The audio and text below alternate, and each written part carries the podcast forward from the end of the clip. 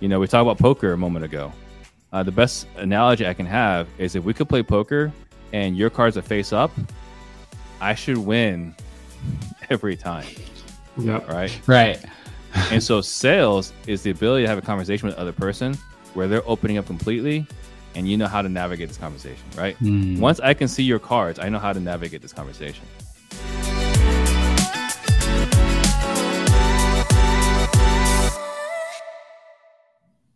Welcome to another episode of the Wholesale Elite Podcast. I am Aisha Hipsher, and I'm joined by my dude, Mister Tanner Santucci. What up, bro? What's up, my guy? Guys, the legend is in the building, Mister Steve Trang. What's up, sir? Not a whole lot. Not a whole lot. Just staying after it. Just keep, oh keep, keep, keep fighting that good fight. Yes, sir. Right. Absolutely. This is incredible. Um, we, you know, I. I I, I'm a, a ginormous um, fan of yours, and I don't know if it's awkward to to say I'm a fan, but but I really am. You know, you've you've led the charge, uh, you paved the way uh, for people like Tanner and I uh, to be able to even do what we do and have the lifestyle that we have. Um, so I am honored to have you on today, and I cannot wait to to dive into your story. I've you know obviously I've I've seen you a lot, um, and and we've seen and heard from you a lot. Um, but we just, we really want to dig into this story. I'm sure there's some episodes out there uh, where you do share your story, but we, mm-hmm. we want to do it the Wholesale Elite way. So welcome to the show, Absolutely. Sir. Well, it was an honor for me to be here, and it was great meeting both of you guys uh, last Sunday, just a, ma- a matter of fact, just a few days ago. So yeah. I'm excited to be here. Yeah, that was cool. And that was unexpected. We had no clue that you were on the uh, the agenda. He he rolled it out a couple days prior too. And we saw Steve Trang, and then we saw, I think it said like Sales Disruptors or something. I thought it was going to be like a representative. You know, you know, some people will come out and like pitch for, for the guy, but the guy showed up and we're like, holy crap, Steve's here. So and anything, anything Jamil asks of me, I'm in, right? That guy, he mentored me, right? So anything he asks of me, I'm in. That's awesome. That's awesome. Well, well, we're in, we're, we're ready to go and ready to dive in. And, uh, you know, as, as usual, we like to start with origin stories. And so I'd, I'd love to, to, to go back because your story is fascinating. You know, you, uh, we all share a, a really common passion for capitalism, mm-hmm. um, but our reasons for that are different. And your reason seems to be way more impactful and, and longstanding. Yeah. So I'd love to go back to the origin story and, and kind of hear, you know, how you became who, who you are right now. Yeah. So, and I appreciate you asking that. Uh, so I had, My my grandparents, so we're all from China. Uh, if you want to get like uh, really particular, we're from the Fujian province, uh, which is like the southeast corner. Like if you were to look at maybe like Florida, you know, like mm-hmm. it's the southeast tip of China. And, um, you know, many, many decades ago, uh, communism became popular. And so communism kind of, you know, persisted and, and continued across the country. And at some point, right, affected my family and they lost everything. And they were merchants, right? They weren't the farmers. They were the merchants, but they lost everything. Communism took everything away. And what they decided to do was flee. So they fled to Vietnam. And people from China fled all over uh, Southeast uh, Asia. Uh, the dialect, the, the area I'm from, Fujian, is a dialect of Chinese I speak. And that dialect is actually pretty prevalent around most of Southeast Asia. Unfortunately, it's entire, entirely useless inside the United States. So mm. I regret that that's the dialect that I learned. But anyway, uh, so my grandparents all fled to Vietnam. And they, you know, they started anew, right? Had my parents started, restarted their businesses.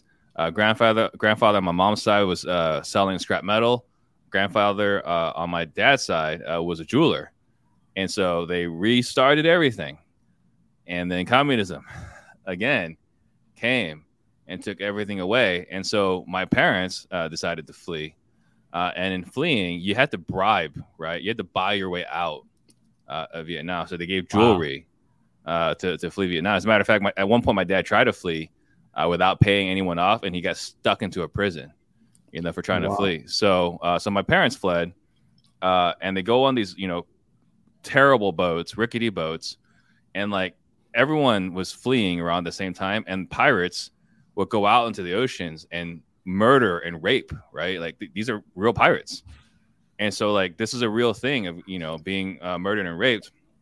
So fortunately, none of those things happened to my parents. Uh, they came out. Ar- uh, there are people that came armed on those boats to, you know, as part of fleeing together. Ah, and so, uh, so they, they made it all the way to Malaysia. And when they made it all the way to Malaysia, um, they were basically saying like, hey, uh, you come onto this, you come onto our land, we will shoot you because we're done with the refugees. And we were done. The Malaysian government or the, the Malaysian, Malaysian soldiers were, instruct, were instructed to shoot if you try to come onto land, right? And so the people that are on my parents' boats sabotaged the boat so that we couldn't go back into the ocean. And so they had to take us in, but they took us in only, uh, only temporarily before they sent us back out. And when I say us, I'm talking about just my parents. Right. Uh, but this is a humanitarian crisis, right? And all the world is paying attention, right? Because we've all seen footage of the helicopter leaving, right? This is a humanitarian crisis. And so uh, a lot of countries in Europe uh, sent their their ships, and we were picked up by an Italian Navy ship. And so uh, being picked wow. up by a Navy ship, they took us into, uh, they dropped us off in a refugee camp in Italy. And that's where I was born, right? So I was ah. born in a refugee camp in Italy.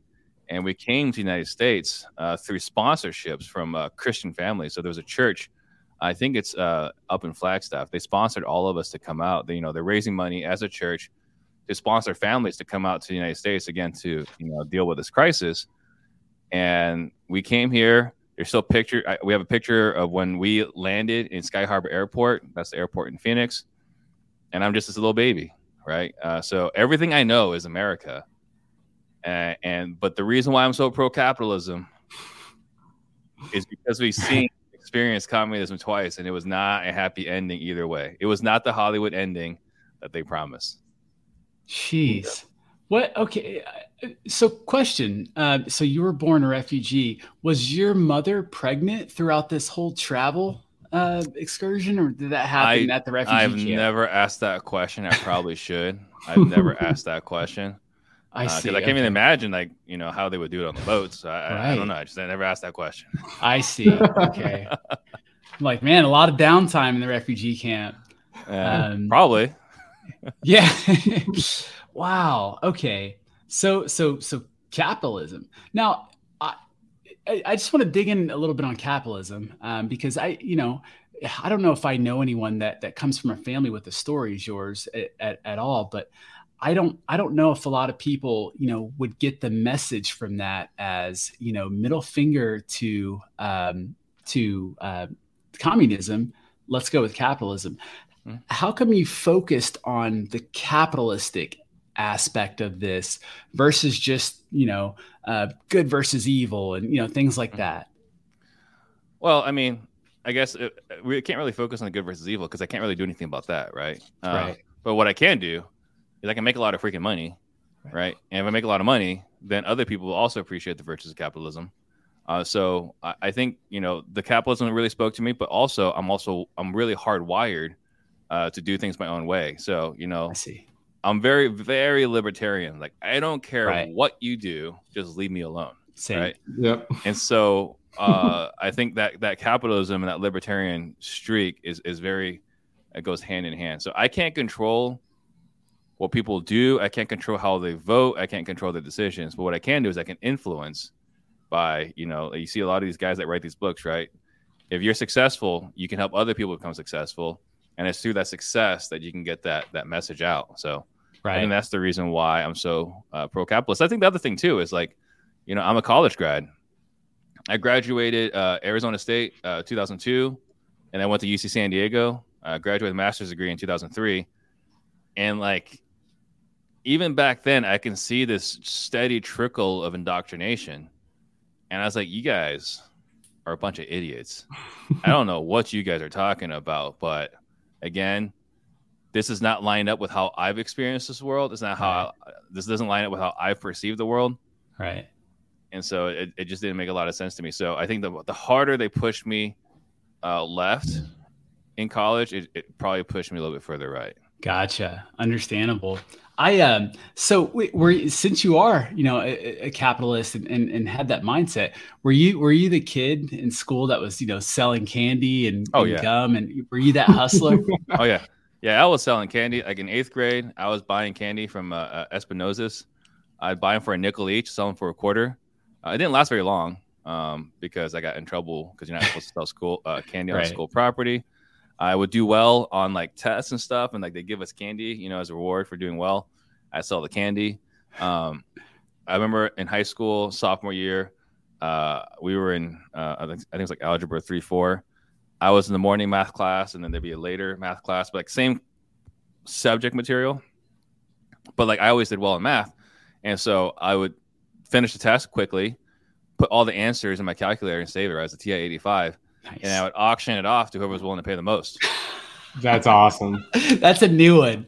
Yeah, well, I haven't heard of that one. That's yeah. good. But like, like in like seventh grade, I think, you know, I was getting Nintendo Power, and I would like take all the cheat codes from Nintendo Power. You know, I think one of them was like uh, all the fatalities, you know, right. Mortal Kombat. Mortal Kombat, yeah. Right. So, you know, I, I, I put them all into a word processor on whatever computer my dad had, print them all. And I sold them at school, all the fatalities, I think for seven bucks. Right. Holy in, shit. In, in middle school. That, that's incredible. I'm always envious of you people that were hustlers when you were young. Like I, I had zero entrepreneurial, you know, bones in me. I, I, did, I was probably the, the dummy that was buying the candy. And well, uh, it probably helped a lot that my parents were poor, right? Mm. It helped that they were poor, but they were also very open. Like we talked about money. Uh, mm. Money was a, was not a taboo topic in our family. As a matter of fact, it's the opposite of taboo. Uh, my grandmother, um, uh, who took over the jewelry business when my grandfather passed, uh, she was, you know, for better or for worse, the queen of gossip. So she knew exactly how much everyone in the family made. And so everyone knew how much everyone in the family made. Wow. Right? Like, no secrets. So like it was the anti-taboo topic. Everyone just talked about money. Are you still that way where you're pretty open with your finances and whatnot? Uh, well, this might be the reason why I'm so open when I talk on podcasts and this and that. But no, like that is definitely changed. uh, what do you, what, with, what, with my what's grandmother passing. That? Okay. Uh, I think because we all became Americanized. Mm. Right? I think, I think, uh, you know, we got this blend like immigrant and, and, uh, in, in a new country. I think you, you have to assimilate, you have to become accustomed, you know, to the, to, to the culture. I mean, as a matter of fact, when I came to this country, right, Steve was not my name, obviously. Right. But when I got, when I became naturalized as a citizen at five years old, my parents were saying, hey, you're starting kindergarten next year. We should have an American name. Uh, and so they went to my cousin, and she asked him, like, she asked her, like, what they asked her, what were your favorite American names? She's like, well, I like two names, Steve and Desmond. So they came to me, Steve, which one you want? I was like, I'll take Steve. You got to pick your own name? I got to pick my own name before That's kindergarten. That's pretty cool. My mom tells me it was either going to be Isham or Gary. I was like, those are two shitty options. Those cannot be any more different. Yeah. I was like, what? So, yeah, I didn't get the choice. I probably would have went Gary, knowing what I know now, but no, Aisham's a fun conversation piece. Uh, um, man, okay. So, uh, so you you you went to college, um, and then you you you said you got your master's like a year later. Mm-hmm. Um, yeah. Were you just incredibly smart? Because I mean, that's that's tough to get your grad, you know, and done in a year. Yeah, I mean, I don't brag about it, but I like to think. I like sure. to think I'm pretty smart. Yeah. So I like, was hoping you were going to say you used the, the, your T I calculator or something. I mean, we had to use calculators, that's for sure. So um, when I, the way I described it, I went to Arizona State University and went to U C San Diego. The reason why, and I'm not a great basketball player, but the reason why I am as skilled or as quality as I am at basketball is because the basketball games were super intense at Arizona State, right? Like they were gifted in sports. Academics though wasn't really hard, so I got a full got ride it. to U C San Diego, right? Got so like it. Academically wasn't that challenging, uh, uh physically very challenging, right? So then I go to U C San Diego and I'm playing basketball there, and like they're terrible, right? But academically, man, that was hard. So I went from someone that is like top tier, right, uh, compared to my fellow Americans, and then when I went to U C San Diego, that's when I got to see like what real smart people are, right? Because like mm. in order to make it into the U S, you got to be top tier in your country, right? So I'm going against like the smartest people from India, Korea, Taiwan, uh, was it Switzerland, Nigeria, China, right? So like I had to go against the best yeah. of the best. I, yeah, I had to really, stick. I had to dig deep. That's incredible. The uh, okay, you so so you're you're in college now. Well, actually, you graduated college. We're, we'll we'll start off there, and. How, because I believe you have an engineering background, right? Mm-hmm. Yes. Okay. How did that transfer to real estate? Uh, it didn't transfer at all. Uh, yeah. So I would say the biggest thing that engineering helps is critical thinking. Sure. Uh, critical thinking, hypothesizing, seeing what works, what doesn't work, and, you know, adjusting quickly. And we operate only on data. Feelings are irrelevant. Right? Right. What does the data tell us? And so where it helps is that uh, I can think critically. I've got organized thinking, um, and it's either it either it is or it isn't, and there's no room for feelings. So I think that's what's helped. It doesn't help on the sales side, uh, but it helps as a business owner. I see, I see. Um, how okay? So uh, did you? So you went into engineering? I'm I'm assuming you did that. Yeah, for a I worked bit? at yeah I worked for Intel uh, for three and a half years. Oh, no kidding. Uh, what'd you do after Intel? Realtor. How how did that happen? Uh, well, we all read some, or a lot of us have read Rich Dad Poor Dad, right? That, that was like the one sure. that like it, it flips a switch. Right. Yeah. So we start buying start buying rental properties with a W two income, you know. And along the way, I meet this real estate broker, and I was like, "What do you do exactly? And how much money do you make?" He's like, "Well, I make a hundred thousand plus, and you know, I just talk to people all day." And at this moment, I'm thinking, well, I'm a lot smarter than all these other people that are real estate agents. I should be able to just step in and crush. I didn't. But that was what I, uh, my my confidence w- was was directing me. And so I came in. I didn't crush. Didn't help that I started in oh seven, right? I started middle of oh seven. Mm. Uh, but what also didn't help was that people don't buy based off of, of what you know. They base off of how they feel.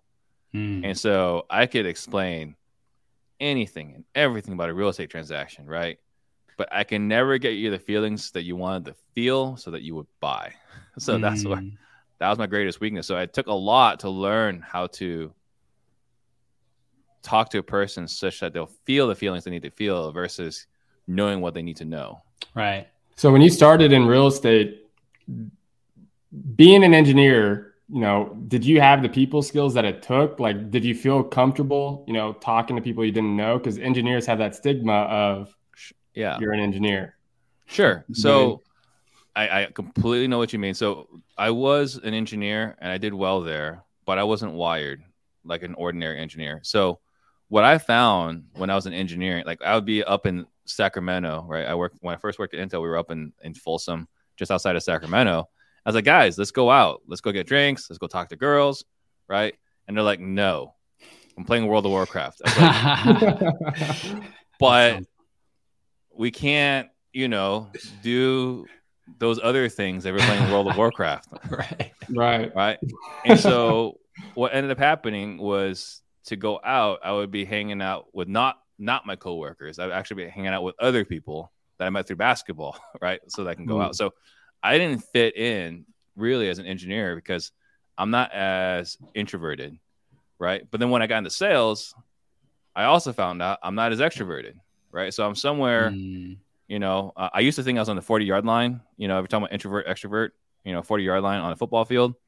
But Jamil's like, nah, you're like, you're like twenty. It's like, okay, well, but I'm still, but I'm still not, you know, uh, I'm not really, really quiet. So uh, that, being willing to talk to people was never a problem. Uh, the thing that my friends always laughed at was whenever we went out, I would always go straight to the, the hottest girl at the club, right? Like there was never like, should I do it? Should I not do it? There wasn't like, maybe I'll talk to this girl. Like it was just straight beeline. It's the most attractive. Dang. What do, what do you attribute your confidence to? Um, I think it's just knowing that it doesn't hurt to get a rejection. Hmm. Right. It's just, again, all feelings aside, it it doesn't hurt to get a rejection. Like your ego gets busted a little bit, sure. but who cares? Right. Sure. Like you can you can recover that. Just a little more alcohol. That fixes that problem. Right. Right.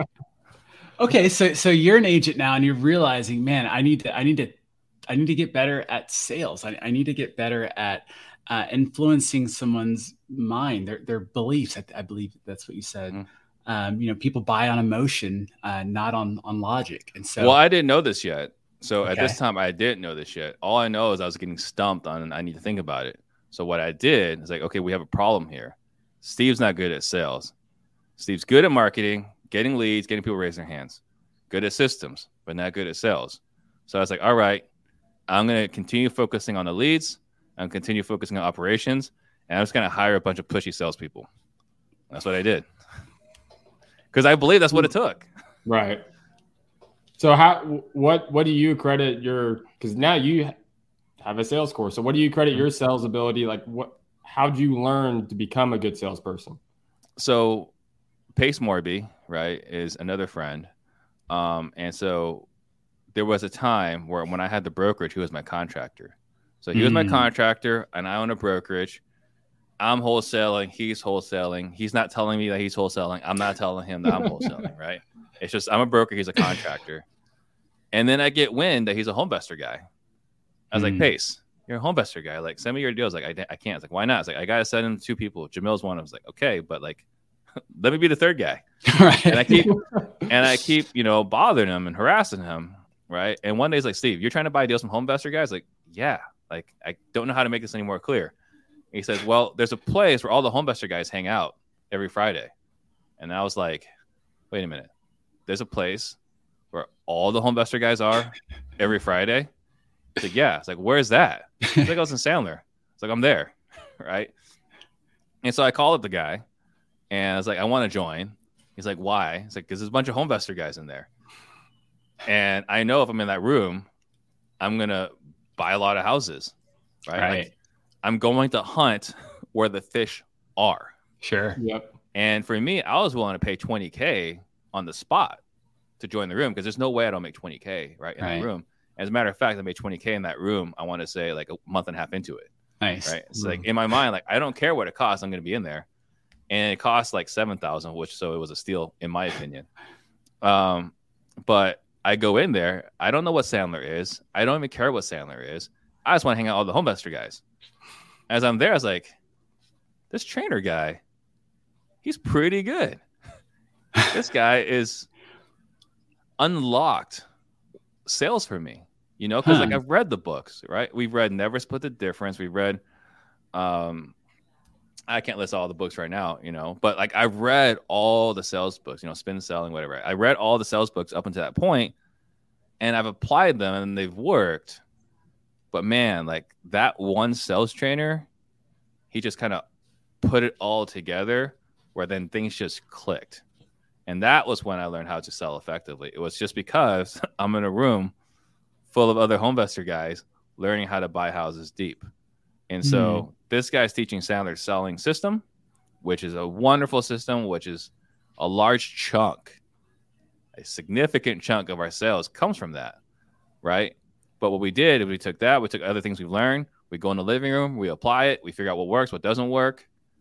And that's the evolution. So like right now, our latest iteration of what we sell in our sales training today is from what I learned from Sandler, all these other books, applying, going to the living room, and then having the good fortune to train the best in the country, right? Because I'm the, the trainer inside Collective Genius. I get to train the best in the country, and I get to just update our curriculum so that it is the most updated, most current version and most effective. Awesome. Mm. So, um, okay. So with the, with the Sandler sales trade, like you said, you read all the books at this point, and now you're talking to this guy and he just unlocks it. What mm-hmm. was it that he delivered that was so different, that was so impactful? Um, so the books are great because the books tell you the theory. They tell you what to say. Right. And what to say is really important. But what's more important than what to say is how to say it. Hmm. And so you read the books, you can get the what, you can get the words, right? You can have all the words. You can have the best scripts on the planet. And I believe in scripts, right? It's not, I'm not bagging on scripts. You can have all that.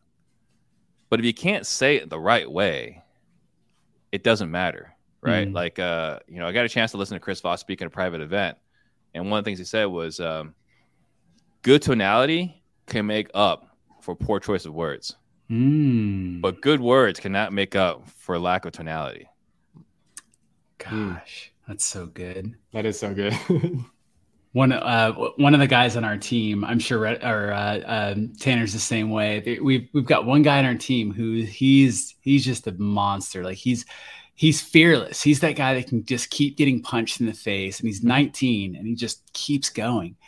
And we're like, man, I mean, we we we bought and read as a team. Uh, you can't teach a kid to ride a bike at a seminar, yeah. um, which is I, that. Forgive me for turning around and uh, on my mic, but um, so we we bought that book and we just dug through it, and I think we're experiencing exactly what you're talking about because we, you know, we we learned some good things, but then we would, or he, I I should say, would try to put them into practice, mm-hmm. kept hitting the wall. And, uh, yeah. and so thankfully we met you this past weekend, and I'm sure we'll, we'll, we'll go more into sales training, in your sales training in a little bit, yeah. but so good. I'm, I'm fascinated to know that we're in the right spot. Um, with, with, with that being said, um, you, you seem to, like, looking back through your life based on what you told me, there's like a theme of like consistency. You know, you do stuff, it seems seems like for a decent amount of time, you know, going to school, getting your undergrad, and, you know, so you're self-aware and you're consistent. Have you always been consistent, or is that a, a muscle that you had to build? Well, I'm glad you guys say that. Uh, I don't feel like I'm consistent, and my best friends think I'm grossly inconsistent. Huh. but but for the, from the outside, it looks like I'm a consistent person that's a hard worker, right? That's what it always looks like, and I get that feedback all the time. My default state is not consistent or hardworking. It's just, that's what it takes. That's just, okay. It's just what it takes, you know? So like, I'm a very process oriented person. Uh, so like when I was going through sales training, I was going there two hours uh, every Tuesday, ninety minutes on Wednesdays, ninety minutes on Fridays, right? I'm, just, I'm all in on this. Uh, Kung Fu, right? I am absolutely uh, adamant, but we got to do this the right way. And I don't have to be. Right. Because if I wasn't, my Sifu would let me know and then he'll just like slap me around. So like, right. But I am committed to process. Basketball, you know, I actually got like the best backhanded compliment uh, the other day. Right. Because I made that little highlight reel. Right. He's like, hey, Steve. Oh, yeah. Right. He's like, I can tell like you got a really good jump shot and pump fake and you probably probably needed to to make up for your lack of, of uh, athleticism. It's like, thank you. Ouch. Thank you. Right. Well, what, what was it though? Like, I'm committed to mastering fundamentals and processes because we know if we can master processes and fundamentals, everything else takes care of itself. Same thing with poker, right? Like, I tried to be a professional poker player. I mastered, or I did my best to master the processes and fundamentals. And then I got creative. And then I started adding my own flavor to it, adding my own personality to it. And that's the same thing with sales, right? It's just everything I do. I am committed to mastering the fundamentals to the best of my ability before we add our, our own flavor to it, which is hard because most of us want to add our flavor to it right from the get-go. Yeah, that that's that's me. And, you know, hearing you, it, like you gave us a demonstration when we were at the event this past week and we asked you a question about, hey, how do we handle this one thing? And, you know, we stepped into the hall and, and you you explained kind of in a role-playing scenario what that sounds like. And it's funny because I've heard you say that like sixteen other times. And it was like, yeah. Why didn't that stick? And mm-hmm. so I'm assuming it's just, you know, consistent. It's, it's saying the same thing over and over and over again. Now, mm-hmm. how do you how do you say how do you get good at saying the same thing over and over and over again without sounding like you're used to saying it over and over and over again? Um, I'm just looking at, so I want to win. Right. And I know if this is what it takes to win, then this is what I'll do. Right. So that's really what it comes down to. Um, kind of goes back to like, I'm an introvert, right? We talked about by nature, I'm, I'm, I'm an uh, introvert, but I'm willing to put myself out there. And I was actually talking to a consultant about that. I was like, explain this to me. Right. It says very clearly that I'm an introvert. And yet you see me doing all these things. And he's like, like, why is that? He's like, oh, it's easy. I was like, what is it? It's like your desire to win will outweigh every other factor. Right. Mm-hmm. So for me, it's like, it's like poker. Like, I know this is the optimal way to play the hand. I will play that hand that way every single time. There will be no, there will be zero deviation. If this is the optimal way to do it, I'll do that way every single time. I don't have any desire to modify it because again, winning is the ultimate objective, is the right. ultimate outcome. And by the way, when I say winning, feelings are irrelevant, right? I don't care how the feeling, I don't care if it's uncomfortable. These things are irrelevant. Hmm. I only care if I do this, it doesn't matter how uncomfortable it is. If it gets me the outcome I want, nothing else matters. That's so impressive.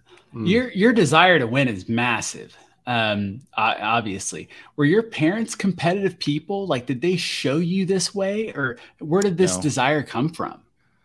Uh, I think I think probably a good good chunk of it is hardwiring. You know, is is how we're how we're born. But then also, uh, uh, my best friend is is ultra competitive. Um, and so, you know, we played a lot of sports and played a lot of video games, and I think that's just what it is.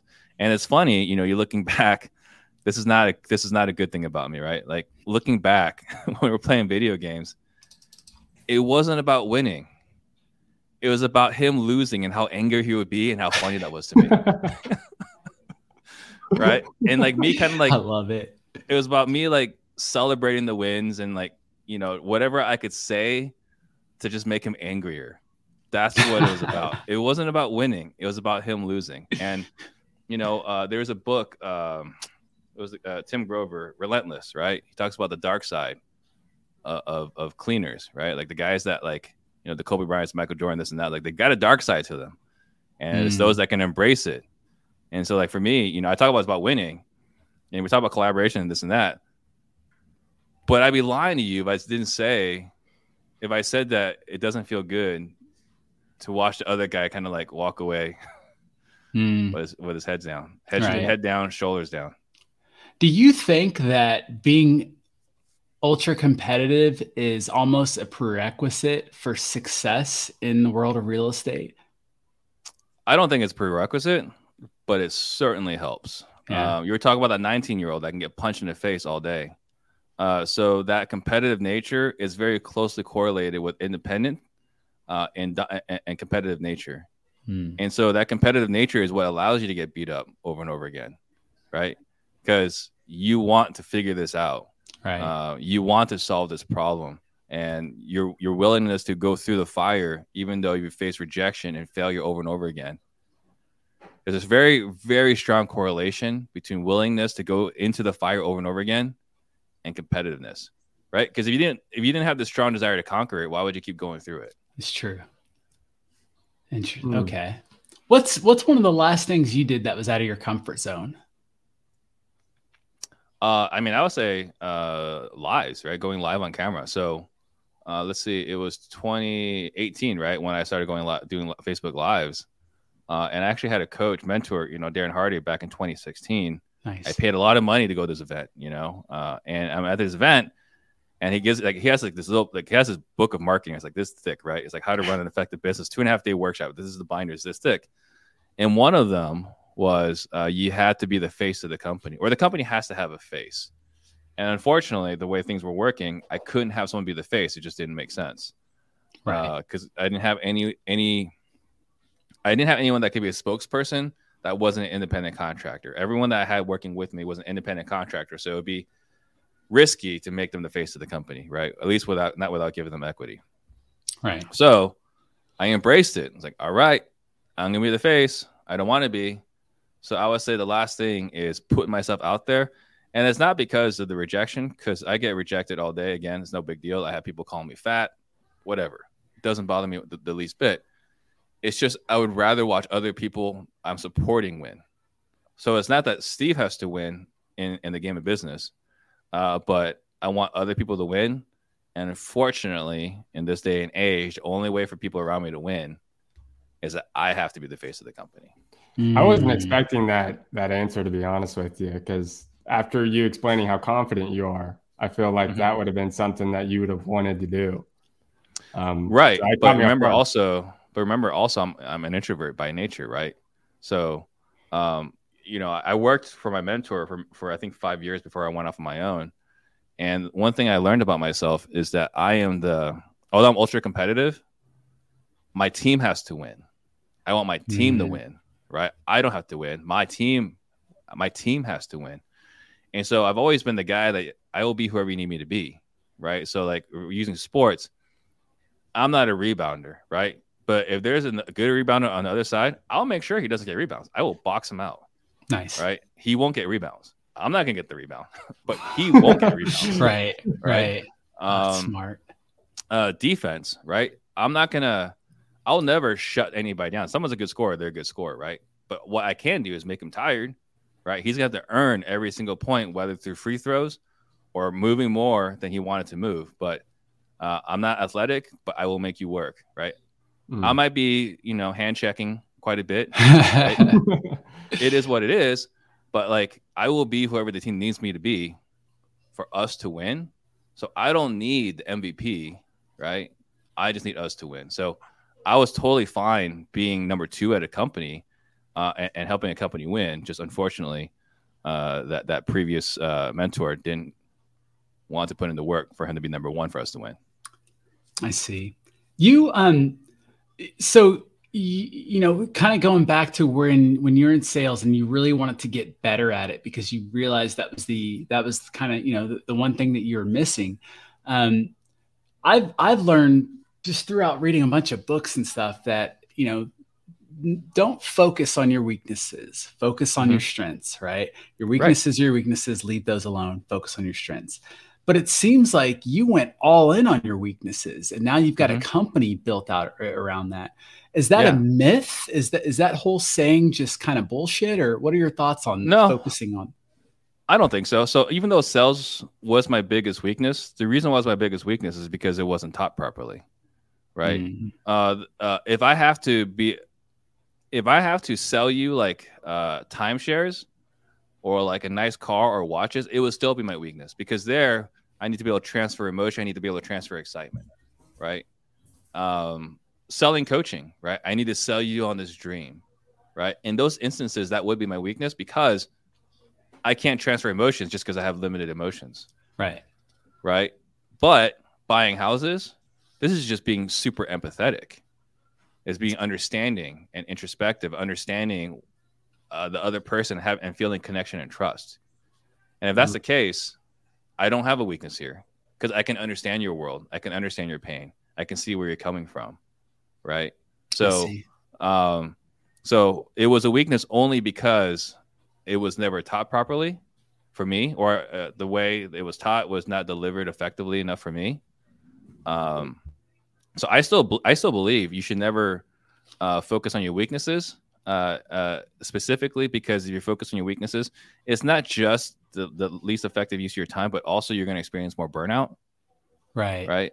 Right. Uh, so, um, for me, I think I turned my weakness into a strength, but it was only because I didn't learn it the right way.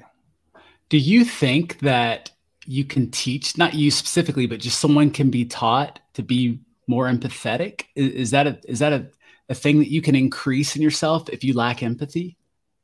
Uh, yeah, I think so. Uh, I, I think it's gonna be hard uh, for some, for certain people, but you know, you just gotta plug into their why, right? Again, mm.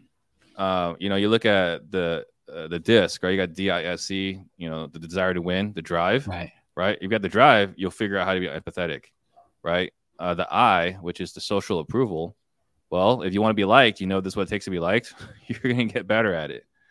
Um, the drive to uh, the the driving, the S, right? The, uh, the inconsistent uh, inconsistency with the process.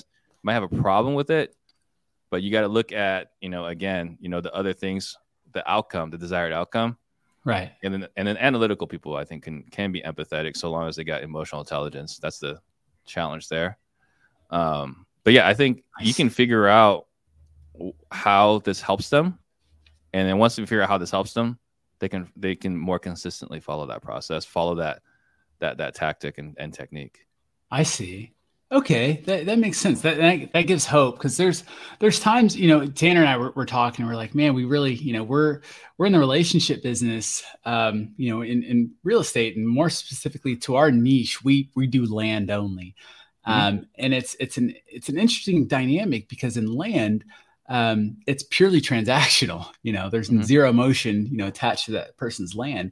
But in order to to win that transaction, you've got to you've got to win them over emotionally. Like you've got mm-hmm. to develop a relationship with, with, with our sellers. Yeah. And, and so we, we rely really heavily on someone's E Q when they're joining our team. So we're, we're, we're almost just looking for that one thing, you know, are, can you connect with someone emotionally? Do you think that's kind of the wrong way to approach hiring in terms for, for real estate acquisition guys and things like that? Or uh, I don't think it's wrong. I would just say that there's probably more you want to have to it. Uh, so I think emotional intelligence is, is super important. Uh, I think also they have to have uh, a why, you know, uh, if you don't have a why to be successful, you're not going to do what you need to do. Right. Cause like sales is not a job that you just kind of like, oh, you know, I'll just do this. Like you, you're getting abused all day, every day. So right, you need to have right. a purpose right. in order to be to willing, the willingness to do that. Uh, I think on top of emotional intelligence, something you have to learn as well, uh, emotional intelligence and, and drive. Uh, you're going to have to learn, you know, some, some wittiness, some bantering. Uh, we, one of the shows we do is Pardon the Disruption. Mm-hmm. It's a lot of fun. Love it. And yeah. Uh, and, and those guys are really witty and that helps in the living room. Sure. Right? Like, oh, yeah. uh, R J Bates, right? Like he and I, I think he gets picked on the most in the show. I think sometimes. Absolutely does. Yeah. yeah. But, it's between him and C J. Yeah. Right. But if you look at it, he doesn't have a traditional sales process and it doesn't matter because he has a comeback for everything the seller says. Yep. Which is great. It's just not a repeatable skill, or it's not a mm. skill that can be easily trained, right? Sure, yeah. And so, so for him, uh, he's got that wittiness. So that's something to be good to have, right? So like for me, I enjoy the ability to, to talk trash uh, if you're working on my sales team. Right. What's your advice for someone who maybe should or needs to increase their their their wit? Because yes, maybe you know they're sitting in a bunch of living rooms and they need to be able to think quickly on their feet. Mm-hmm. Um, what's your advice for those people that that struggle with that? Um, I think the easiest answer is joining uh, Toastmasters. I've never been a member, but I've attended one event. Um, they they do a lot of impromptu speaking. We're like, hey, Aisha. Um, all right, it's your turn to talk. Give me a five-minute presentation on um, on jackets. Hmm. Oh wow, wow! Right, and just on the spot, you gotta you, you gotta make a five-minute presentation about jackets. All right, and it's called uh, Toastmasters. Toast. Toastmasters, yeah. Toastmasters. All right. Uh, so I think that's one spot. Uh, another thing is we used to play this game in our office where like we got uh, these little poker chips, and anytime someone asked you a question and you answered it, you had to give up the poker chip. Right? You're not allowed to answer the first question. You had to find out what the question is behind the question. You know, you must be asking that for a reason. Oh, how come you're asking me that question right now? What were you hoping to hear? Right? Like, but you, if you answered the question, you lost the chip. Mm. So uh, in our office, we're playing the game where if you answered a question with an answer, you lost your chip. Interesting. So you, you you need to, you have to answer it with another question. Mm-hmm. What's the purpose of that? Uh, because people are unable to ask the question they want to ask. Uh, you know, the the common example, I think, in our business is how long you've been in business. And he's like, oh, yeah, you know, I've been in business for three years. Well, that does absolutely nothing to address the seller's concerns. Sure. Right. Mm-hmm. So like, how long have you been in the business? Well, you know, that's an interesting question. You must be asking for a reason. Well, I just want to make sure that whoever is buying my house actually can buy my house. Hey, that ah. makes total sense.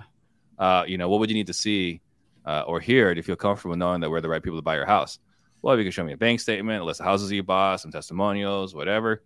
Okay, so if I can show you some testimonials, at that point you would feel comfortable that we are able to buy your house. Yes, great. You give them the testimonials, right? But how long you been in the business and show me all the testimonials are very different questions, or the answer they want is very different than the question that they asked. Sure, mm. sure. So, uh, okay. Um, well, let's transition into the sales training talk now. I mean, I guess we've, mm-hmm. we've been on it for a little bit, but yeah. Um, w- why, why you? There's tons of sales training out mm-hmm. there. You know, you've got a real estate business, you've got all this other stuff. Why start a sales training business? So why did I start a sales training business yes, or why sir. should someone work with us? Uh, no, no. Why, why did you start? Uh, so I saw a need, right? I had a, you were talking about, you know, engineering, right? So right. had a hypothesis, had a theory that people needed it. And so uh, I had Max Maxwell on my podcast in twenty eighteen. Uh, and he's like, hey, you know, I'm throwing an event together. Uh, coming up in March, uh, would you be interested in coming speak? I was like, uh, yes, of course. Be willing to come speak. Uh, and so I spoke and I was like, well, I'm going to put a presentation together on sales. And it's, it's just going to be how we run our sales appointments right now. That's all it is. Right. And it's going to be my tester. And hey, if they love it, we have something to sell. If they don't love it, well, that was just another bad idea I had. It's no big deal. Right. Okay. And so I did the presentation, got massive, uh, uh, I got raving uh, feedback, had people posting on Instagram. Hey, I used Steve Trang's line and I got this contract. Uh, I got all this overwhelmingly positive feedback. And then people asking, hey, can you help us do it? To which, again, the answer is, of course. Right. So we right. do our first event. We charge a thousand a head. And I was nervous, you know, I was so excited. I think we sold twenty-two people, right? A thousand nice. heads. Like, oh man, this is going to be so awesome. So, all right. So this is the, the seed. This is the proof of concept. Just like when you close your first wholesale deal, I was like, all right, we got something here. Uh, let's run with it. Interesting. Hmm. Okay. Uh, and how long ago was that? You said twenty eighteen, Max Maxwell? twenty nineteen was, uh, okay. was, uh, uh Wholesaling Elite Live. I saw on your site recently that it looks like you, uh, I don't know if it's recently, but it looks like you partnered with Ren Bartlett. Yes, that's correct. What, um, what was the, the purpose behind that, or, or the, you know, the story behind that? Yeah. So Ren is someone I've known since twenty twenty. And when I first met him, he was a really intim- intimidating guy. Yeah. Um, but when I spoke with him, I could see like this guy knows how to lead salespeople. So, Um, salespeople are very special, right? We're, we're really difficult to manage. Right. We're highly independent and we don't think rules apply to us. Right. So, and, and I say that identifying as the same profile, right? I'm very independent. Rules don't apply to right. me either. Yep. And so then how do you manage a bunch of people that, uh, are, uh, don't believe the rules apply to them? And so I saw Ren, uh, ran an organization where they're doing one hundred twenty plus wholesale deals a month. Hmm. And in order to do that, uh, he had fifty salespeople, six sales managers, one sales director. I said, okay, well, like I want to do this sales management training program. He's the guy, but I'm not going to talk to him. He has a business partner. Like that would be like a gross violation. And so right. July of last year, he and his partner broke up. Shortly after my partner and I broke up, right? Um, and when he broke up, I was like, hey, I've got this idea. I think you're the guy. Want to do this? He's like, yeah, let's do it. So that's how this all came about. It was just um, learning the tactics, the strategies and tactics on how to lead an effective and accountable sales force. I see. Okay. Wow. That I guess that's our next purchase. that's uh, that's uh, okay. That's that's incredible, and th- and that hasn't been going on for too long, right? Has it? The Less sales than leadership? a year. Less than a year. It's going pretty well. Uh, you know, I think we picked a, a horrible time to launch it. Uh, last year was not the time for people to be spending money. So, uh, uh, but you know, we're seeing a ma- major uptick, so we got a lot of people interested now. So, you know, fortunately, the market's turned around and things have changed. Awesome. Um, but yeah, awesome. Uh, awesome. So yeah, I, I fully anticipate this could be, for me, I consider this to be the flagship product. Um, and by the way, it's not limited to wholesale, right? Like uh, mm. the we're marketing towards uh, wholesale industries, but salespeople are crazy. It doesn't matter what vertical you're in. Yep. They all need management. Um, yeah. So you mentioned a few times that, that you, you're emotionless or mostly emotionless. What, what are some things that you do have emotions for? Uh, sports. Okay. Um, right. I mean, you can't hide the feelings in sports. Uh, beyond that, there really isn't um, a lot of emotions. So I actually have, uh, give me a second here.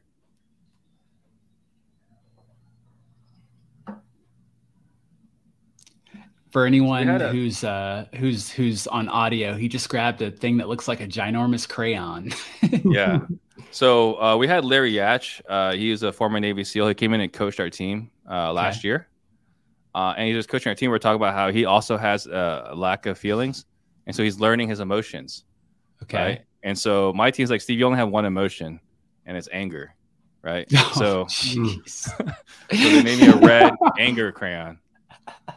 Is that what it says on it on the side right there? Anger? This is anger. That's yeah. awesome. And, and look, I've never been angry in the office. So uh, it's really, you know, I was I was kind of sharing the story that I had with my, you know, talking to the SEAL, talking to my kids, and like, Dad, you do have two feelings, two emotions. Like, okay, what are they? They're like anger and disappointment. It's like, oh, okay. Uh, so, that's funny. Now, we got to meet your your lovely, gorgeous daughters. Um, yeah. are, is that all your kids? Yeah, all three girls were at the event last Sunday.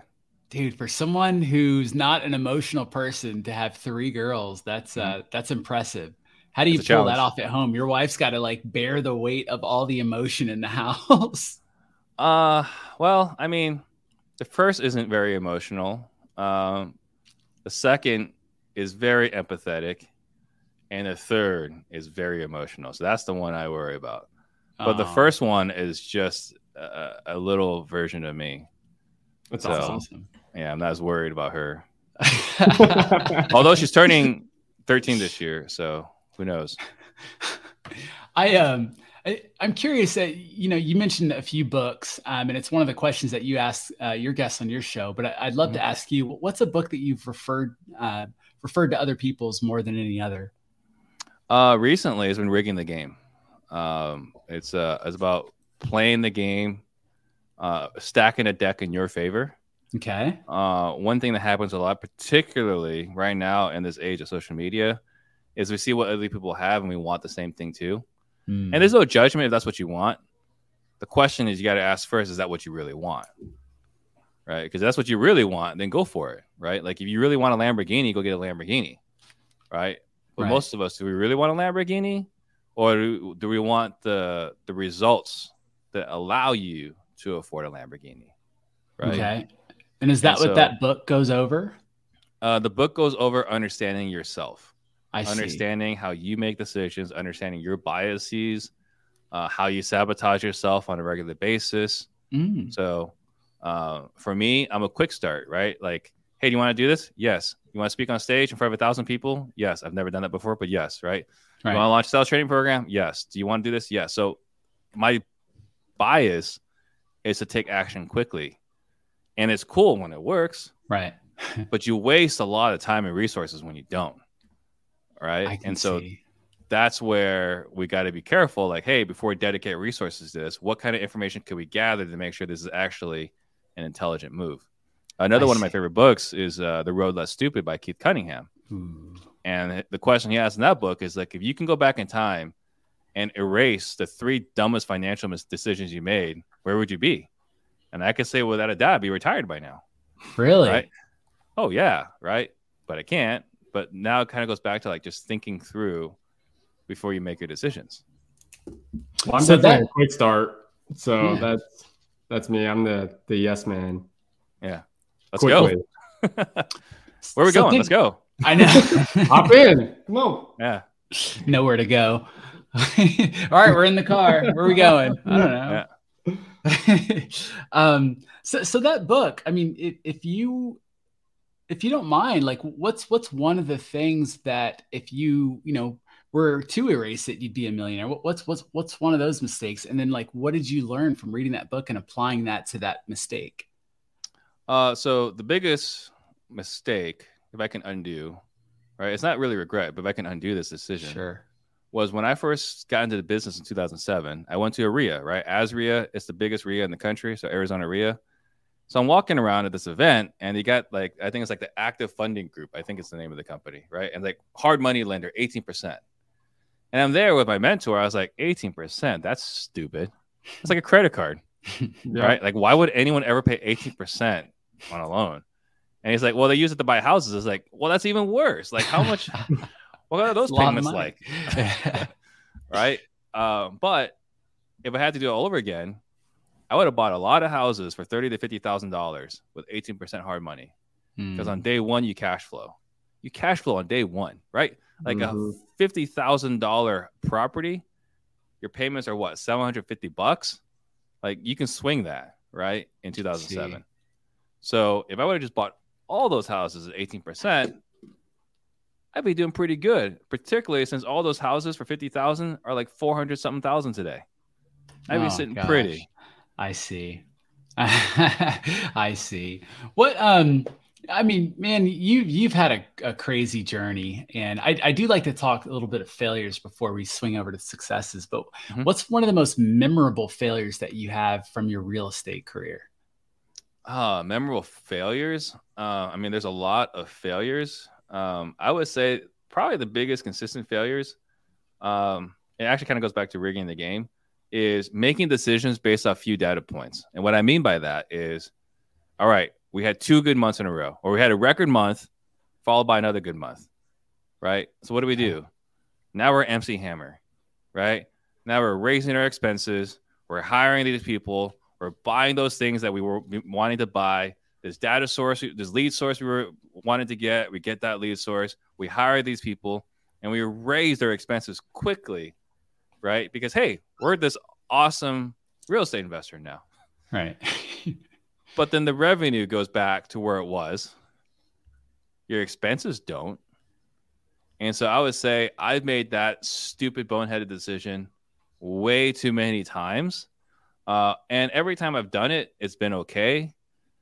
But last year, it really sucked, right?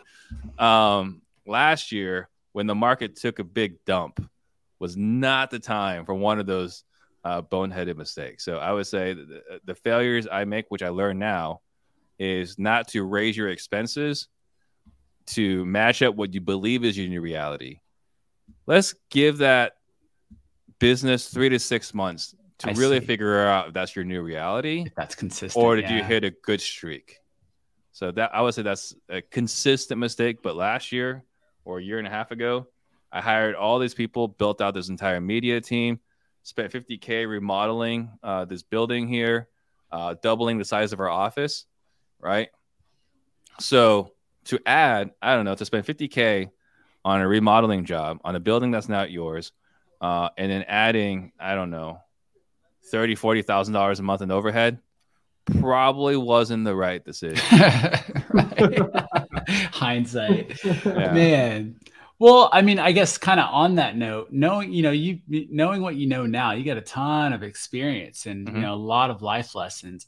Um, you know, the whole, the classic, you know, if you could tell yourself, you know, when you're a kid, but not, not even that. I want to go back to when you started real estate. If you could give yourself some advice when you started real estate, Uh, knowing what you know now, what would what would some of those tips be?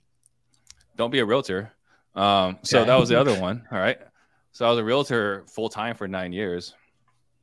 So like that was a lot re- of wasted time.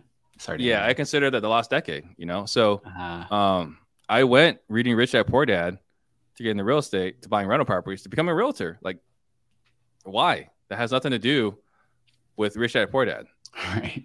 And so I would say, you know. Uh, again, it kind of goes back to what I was talking about reading the game, is always being focused on the task at hand, being focused on the why. Why did you get into the business? More time, more time freedom, money freedom, relationship freedom, uh, freedom to do whatever you want, whenever you want, with whoever you want, right? Like that's why generally most of us get into business. Mm-hmm. Right. Being a realtor doesn't do any of those things. Right? So true. So I would say, you know, uh, going back, I'd be really, really clear on what you want. And uh, another question, you know, I was talking to my wife the other day, and she was saying, you know, what do you think is different between you now and you a couple of years ago? Like, what's to stop you from making another, you know, crazy, monumental uh, mistake, right? I was right. like, well, I'm asking myself different questions now. And she's like, what questions were you asking before? What questions are you asking now? I was like, well, back then the question was always, how can I make more revenue? How can I grow revenue? What can I do to drive revenue, right? That was the question I always asked. Mm-hmm. Now I'm in my forties. The questions I'm asking are, how can I grow profit with less risk? Mm. How can I grow profit without making, without adding risk? It's a different how, question. Yeah. Yeah. How are you coming about the answer to that? Uh, it's slowing down. And that's what I was saying, I'm talking about rigging the game, right? Slowing down, like, hey, get some data points, make sure this is actually what you want to do.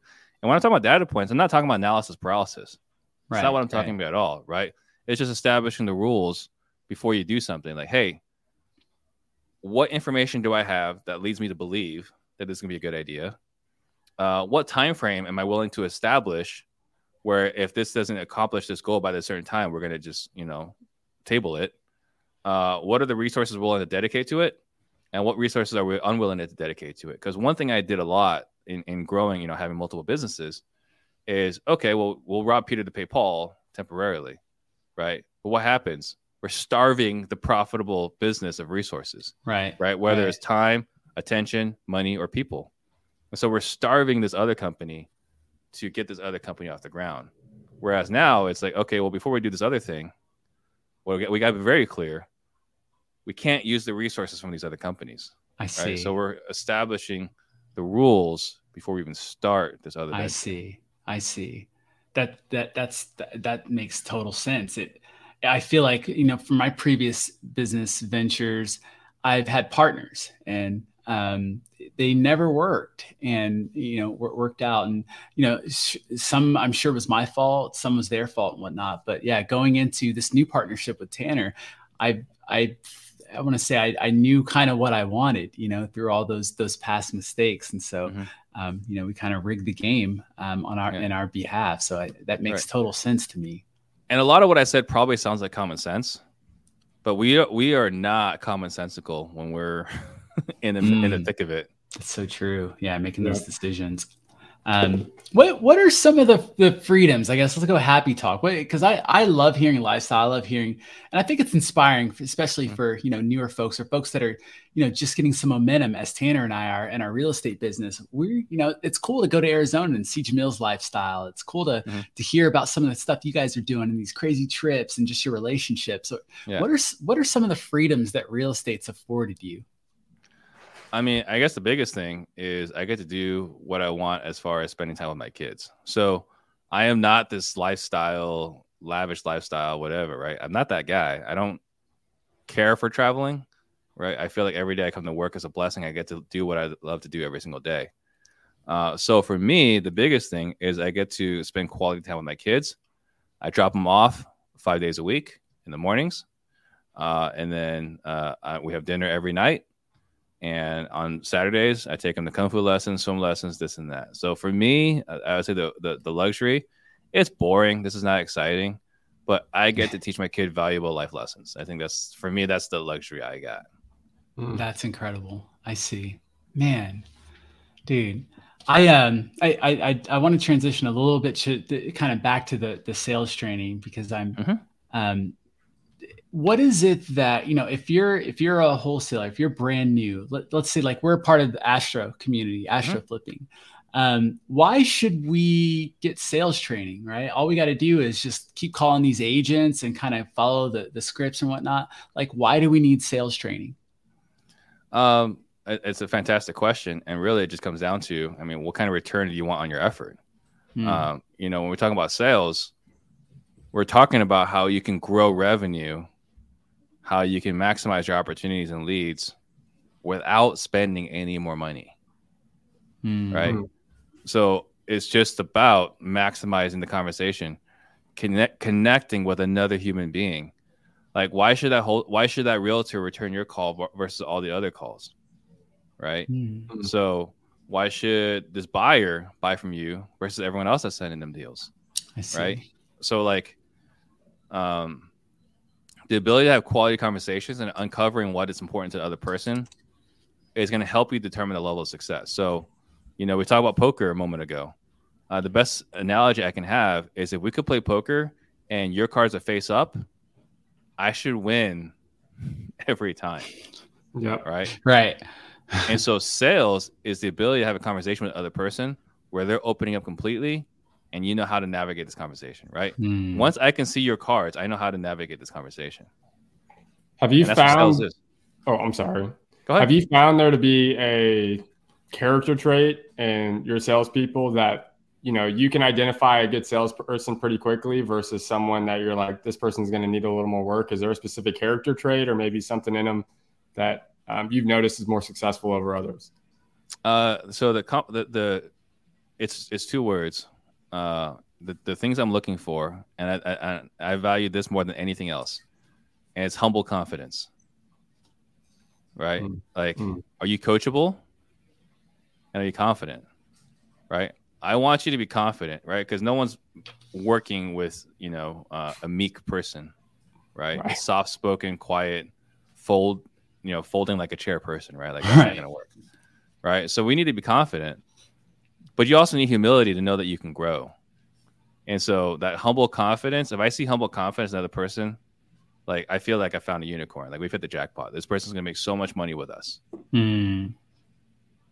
Hmm. How does a person display humble confidence? They got to be coachable. They got to be coachable. They got to be um, aware, right? Like you ever see like a friend that, that something's like, that was totally inappropriate for this moment. Oh yeah. Right? Oh yeah, it's just lack of lack of you know emotional intelligence and awareness, right? Uh, I mean, like, I kind of saw this when I was Astro, right? Like the guy took a call in the middle of someone else's presentation, right? Like that's not awareness, right? Right, right, right. And so you know, it's it's how you show up, how you present yourself, um, how you. I mean, there's there's the uh, the the outfit, uh, there's the eye contact. The way they shake their hands, uh, the ability to say thank you, right? I mean, it's just all these things. I think if you could just sum it all together, it's humble confidence. I see. Mm. I see. I love that. I've never, I've never thought of of of putting an adjective on the confidence. You know, I thought mm-hmm. confidence was good enough, but you're right. I, I. Yeah, humble confidence. That that would make a perfect uh, the unicorn in in yeah. the world that we live in. Wow. All right. Yeah, because we'll people take... either like overconfident or they're not confident enough, right? right. We got to find the guy that's confident but also coachable. Right. mm. I get it. So that's the so the coachability is kind of the aspect of the humility, mm-hmm. right? Because they don't they they you know they they know that they are still able to learn. It's not like they're just hot shit and you know they, they've got it all figured out. So that's yeah. that's where that that humbleness comes in. It's in being coachable. Mm-hmm. I see. Okay, well, on that note, let's talk about sales disruptors training yeah. because I'm pretty sure that that can help with uh uh at least it can help with confidence in learning sales, um and then hopefully you know uh the humility. I don't know. I don't know. Is humility something that you can learn or develop? Uh, either you develop it or it's going to be acquired. Mm, right? Yeah, that's true. More I wasn't always acquired. humble, right? I wasn't always humble, right? I mean, it took a lot of failure uh, to to get humility. So, uh, you know, being hot stuff at A S U and get your butt handed to you right. in grad school, right? Thinking you're going to crush the realtor world and then realizing, oh, it's not just intelligence. Right. Uh, right. Uh, so, uh, I, like I said, twenty twenty-two, right. Making all this money and then not. So right. there's it, either you're going to have it or you, or, or, or God will help you get it. That's just so one true. Of those two things will happen. Oh, that's a, that's a really good point. I, well, when it comes to, to, uh, sales training, like I said, we, we just recently, um, purchased the Sales Disruptor, uh, course for our team, for our company and for ourselves. So we're excited. Um, but we don't, we don't have that much context yet to dig in other than what we talked about.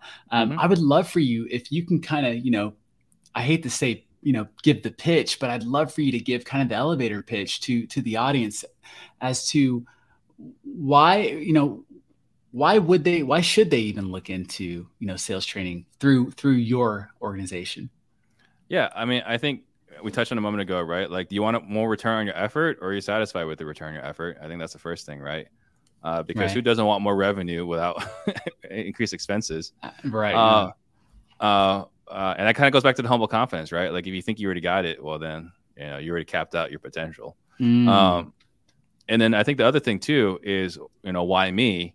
Well, we talked about how bad I was at sales, right? And so it was because how bad I was at sales that I spent so much time learning it, you know, uh, to to the level that I've learned it at, right? And like I said, five hours a week for the first couple of years with my sales trainer, and then being out teaching it to the best in class has allowed me, right, to to learn all the different uh, uh, uh, tools, tactics, strategies, but not just learning that, but also qualifies me to do the, to do the delivery, because I've also learned how to deliver it better. Right. Mm-hmm. Um, right. One of the things we see a lot is a lot of business owners naturally are good at selling. Right. They wouldn't be at that level if they didn't have to hustle and sell to get on their way there. Right. So a lot of guys can do it on their own, and their frustration generally occurs because their people just don't get it. I see. Right. And it's like, just watch me do it. Just do what I do. It's like, no, like that's not how that works. Right. Can you imagine Michael Jordan coaching you? Just do what I do. It won't. I'm trying. Right? Like, believe me, Jordan, I've tried. Right. Yeah. And so what you got to do is you got to find someone who is miserable at it and learned every bit about sales in order to do it at a high level. So I would mm. say, you know, the combination between, you know, what uh, I've done as far as learning it, um, and where I've come from. But if that's not enough, you know, watch old footage of me from Closers Olympics. It's on my YouTube channel, and watching me just get beat up by all these other homeowners, and watch how I overcame all of those. Right. Like uh, what was really cool when we did Closers Olympics in twenty twenty was I got two comments, two feedbacks and, and, and uh, two pieces of feedback inside the comments, which I thought, you know, both of them were really cool. First one, they said I was the king of awkward silence, which I had no idea, by the way, up until that moment. Nice. So that was cool. Uh, the other one, they said Steve was the absolute best at overcoming objections, which was mm. also cool. But truth, the truth of the matter is I didn't hear a single objection. And I'm not saying this to brag or say, oh, I eat, ob- I eat objections for breakfast. It's none of that. When you're really good at sales, when you hear an objection, it's just a statement to be investigated further. So, for example, you say, when you say the house isn't for sale, my assumption is, oh, you sold the property. Great. And it's like, no, the property hasn't sold yet. Oh, okay. But you were able to resolve that other challenge when you reached out to us. No, the problem hasn't been resolved yet. I don't get it. And then they start talking about what's going on. And now we walked right past the objection. But I don't feel like I overcame an objection. I was just curious, right? You know, operating with childlike curiosity, figuring right. out why the house isn't for sale anymore. Set it in my way using our sales te- uh, techniques to get there, but investigating what they're telling us. And we can investigate what they're telling us. We can get to the truth of the matter, which goes back to us talking about playing poker with the cards face up, right? Now that we've gotten to this point, I've already seen two or three of your cards. I'm in a pretty good spot right, right to continue navigating this conversation. So I think, you know, going back, if you watch Closers Olympics, you'll see us exercising uh, the techniques that we we teach. I love the poker analogy. Yep. That's so good. Um, so what is your what does your ideal student look like? You know what I mean? Not look like, but you know what I mean? Like what, what are their character traits outside of humble confidence? Like if I'm going to buy your course mm-hmm. and get the most out of it, what do, what actions do I take? You know what I mean? Um, like what kind of actions do you mean? Yeah, that's probably a shitty way to phrase this question. So essentially, you know, like for, for Jamil, you know, like if, if I were to ask Jamil, hey, um, you know, who's your ideal Astro student? He would say, hey, man, it's someone who comes into the community. They pour in, you know, they're selfless. They're, you know, so who's like your ideal sales training sure. candidate? Uh, so I would say the ideal sales training candidate is someone that, I mean, this maybe this is just too broad, uh, but this is someone that wants to get better at sales. Okay. Right? Uh, and uh, this is it's, it's probably too broad. Maybe we could do a better job uh, of buttoning it down. Uh, but, you know, for me, from my experience, sales is happening anywhere and everywhere. And it's only if you're unwilling to acknowledge that fact uh, that you're well, if you're unwilling to acknowledge that fact, you're just hurting yourself. Right. Sure. Because like. Mm-hmm. We're selling our kids. We're selling our spouses. We're selling our team members. We're selling our parents to watch our kids, whatever, right? Like we're selling all the time, asking for a late checkout, asking to sit in the emergency row, right? Like all these things is sales. And so if you're not willing to get better at communication, then I don't know what else I can do to help. I'll give right. you another example, right? So you saw my daughter, you met her uh, at the event. So she's twelve and she's going from her, her, her school right now, which has a gifted program, and she's going to a more challenging school, right? And the idea is that she'll do better in high school and college, whatever. I don't even care. It's just important to my wife, right? Okay. And so, um, so my wife like's like, hey, you should go to the school. And my daughter's like, I don't want to go to school because I know it's gonna be more work, it's more homework. I'm gonna be leaving some of my friends and all these other, all these sound logical reasons why you shouldn't switch schools, right? Right. So my wife really wants this. My daughter's like, hell no, this doesn't make sense. I don't want to do it, right? She's adamant. But I also know that she's a lot like me, right? Super competitive, very independent. So after this conversation's done, right, we're at dinner. I just said to her, hey, Amelia, that's okay. You don't want to go. I thought that school was probably gonna be too hard for you anyway. And she's like, I'm going to that school, right? That's awesome. Right? So it's, we're selling right all the time. It's whether you want to acknowledge it or not. And so if you don't uh, want to get better at communicating, well, then just stay, stay where the level you're at. Right. But how much time uh, should a person expect to kind of, um, you know, pour into themselves for, for this course in the beginning? An hour a day, more or less, or?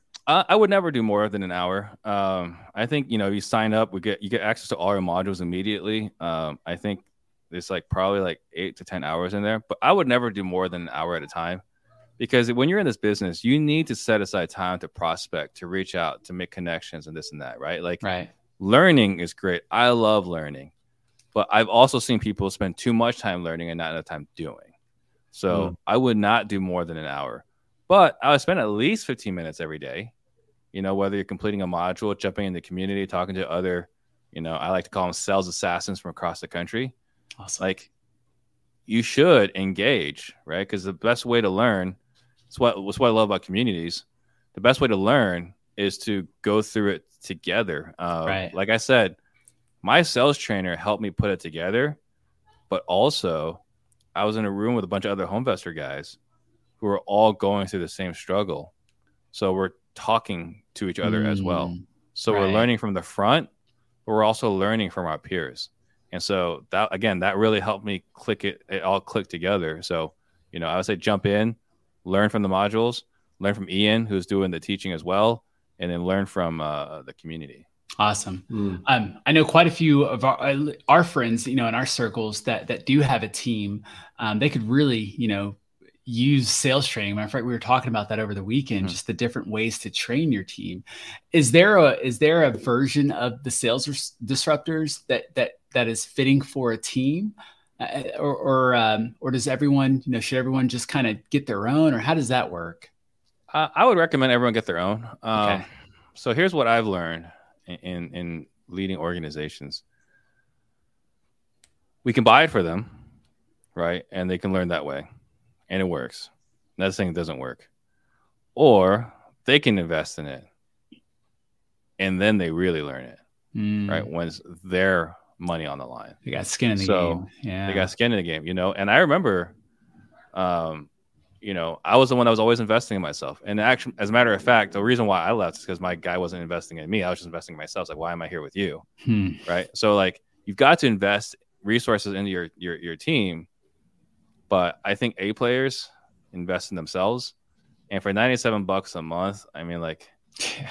I guarantee anybody that goes through our program should make an extra fifteen, thirty, fifty thousand dollars a year, if not more, right? Like, it's just insane how much sales is in your life. Right. Right. You heard it here I, first, I, folks. Yeah, I was gonna say, I'm sure you've got tons of examples, but we we want to be one for you as well. I mean, mm-hmm. I I love that we we had you on the podcast before we got into the sales training, because we're doing it for sure. That's just the way we are with, with our company. Um, and so I can't wait to to have a massive improvement, have an incredible story, and hopefully maybe have you back on to, to share, you know, the the good things that have happened to us since we've incorporated everything that we've learned from your from your sales training. So I look forward to it. Absolutely. Absolutely. Well, Steve, I, I thank you. Thank you so much for, for coming on the show today. I mean, it, it's been an honor, man. I, I do have one final question, and it's, mm-hmm.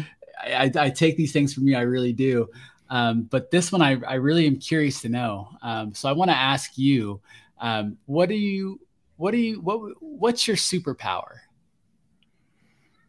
Um, so my superpower is, I'm going to, I'm going to pick two if that's okay. Please. Um, I think learning and teaching, right? So, mm. you know, um, I'm able to pick up complex topics and explain it in a manner that is understandable to almost anybody. That's huge. Mm. That's huge. That is definitely a superpower. Yeah. Is there I mean, any like way you, you can go to send that off on me? I you know it's superpower. I'm sorry, but like yeah, sorry. you know, we had um, we had a, a world class professor when I was at Arizona State, who people traveled around the world to learn from this guy, right? Because he's explaining quantum physics. It's not a simple topic, right? Quantum physics, for sure. And he could explain it in a way that just made sense, right? Hmm. So that was definitely one of his superpowers. And so, but like people, again, people travel the world for it. And, you know, I am incredibly blessed. People pay me from across the country. They travel across the country, come to my office to learn it, right? So I would definitely say that's one of our, one of my superpowers. That's awesome, man. Was the professor uh, Michio Kaku? What's his name? Michio Kaku or something like that? Was it him? No, I was no, it was Dieter Schroeder. It was, okay. and it was just, I mean, it was just such an unassuming guy, simple guy, right? But like, apparently, he had. I actually looked him up the other day, and only sad to find out he passed away in twenty twelve. Um, but like, he had all these patents, and he was just. Again, he could if you could explain quantum physics so that like a high school student sure. can understand it, like you understand this yeah, topic you, at a high you, level. Yeah. That's incredible. Yeah. Wow. Well, I'm I'm sure his funeral was very well attended if he had that mm-hmm. big of an impact on you. So yeah. that's incredible. Well, Steve, I I would love it. Could you share with the with the family with how they can where, where they can learn more about Sales Disruptors? Uh, I think the best place is. I mean, I assume you're going to post this somewhere with a link. Absolutely. Uh, so, yeah, we will yeah. definitely have a link. Yeah. So I would say definitely uh, that's probably the best place to go. Uh, and then in the meantime, you know, we have Real Estate Disruptors. It's on YouTube, iTunes, Spotify. Uh, and if you ever, anybody ever wants to reach out to me, I am on Instagram uh, at steve dot trang. I try to respond when I can, but odds are ninety percent of the time it's my team responding. But I do awesome. try to respond. Nice. I can. Well, I'm glad you responded because that's how we got you on the podcast yeah. initially. Um, well, thank you for that, man. And, and for those of you who haven't, for whatever reason, you've been living under a rock and you haven't heard of uh, Real Estate Disruptors, an incredible podcast. It's uh, it's it's a it's one that's unique uh, to me, at least, in that it's it's one podcast, but different formats. You know, you, you've got Pardon the Disruption, where it's a group of, you know, four just juggernauts, just titans in the real estate game, just talking shit and, and really dropping really good gems at the same time. Like, it's a lot of fun. And you got Certainty, uh, was it Certainty Matters, right? Certainty um, Talks. Certainty Talks. Yeah. With mm-hmm. Paul, I can't remember his name. I, I, I anyways, um, there's, there's, There's a podcast for every single archetype of person, um, all in Real Estate Disruptors. So please, please, please check this one out as soon as you're done listening to this episode. So Steve, thank you so much. And it's been an honor and pleasure to have you on. I'm so grateful for your time. Um, and man, yeah, we're just, we're, we're all better for it. So sincerely, thank you. Thank yes, you. Thank you, Steve. Oh, thank you. Thank you for having me. Thank you, Tanner. It was good seeing you guys again. Uh, it was only a few, just a few short days ago. So I appreciate meeting you guys face to face. At Jamil's Mastermind, and then and here again. Likewise, likewise. Look forward to part two when we when we're crushing it in sales. Hopefully, we can get you back on then. I mean, once you guys start crushing it in sales, come to my show. Oh, that'd yeah, be awesome. That'd be awesome. That'd be a big full circle moment. Well, yeah. well, guys, look, that's a wrap. Look, we want to interview you. Like we, we want to sit down and, and tell your story. So go out there, crush it, make it happen. And we'll see you on the next episode of the Wholesale Elite Podcast. Until then, peace. What up, Elite fan? That's a wrap for today's episode. But look, if you got value out of the show today, do us a huge favor and give us a review or give us a like or subscribe. Do all the things to help us get the word out there. And look, we want to see you on the next show. So get out there and crush it, make it happen. Stay tuned for the next episode. Peace.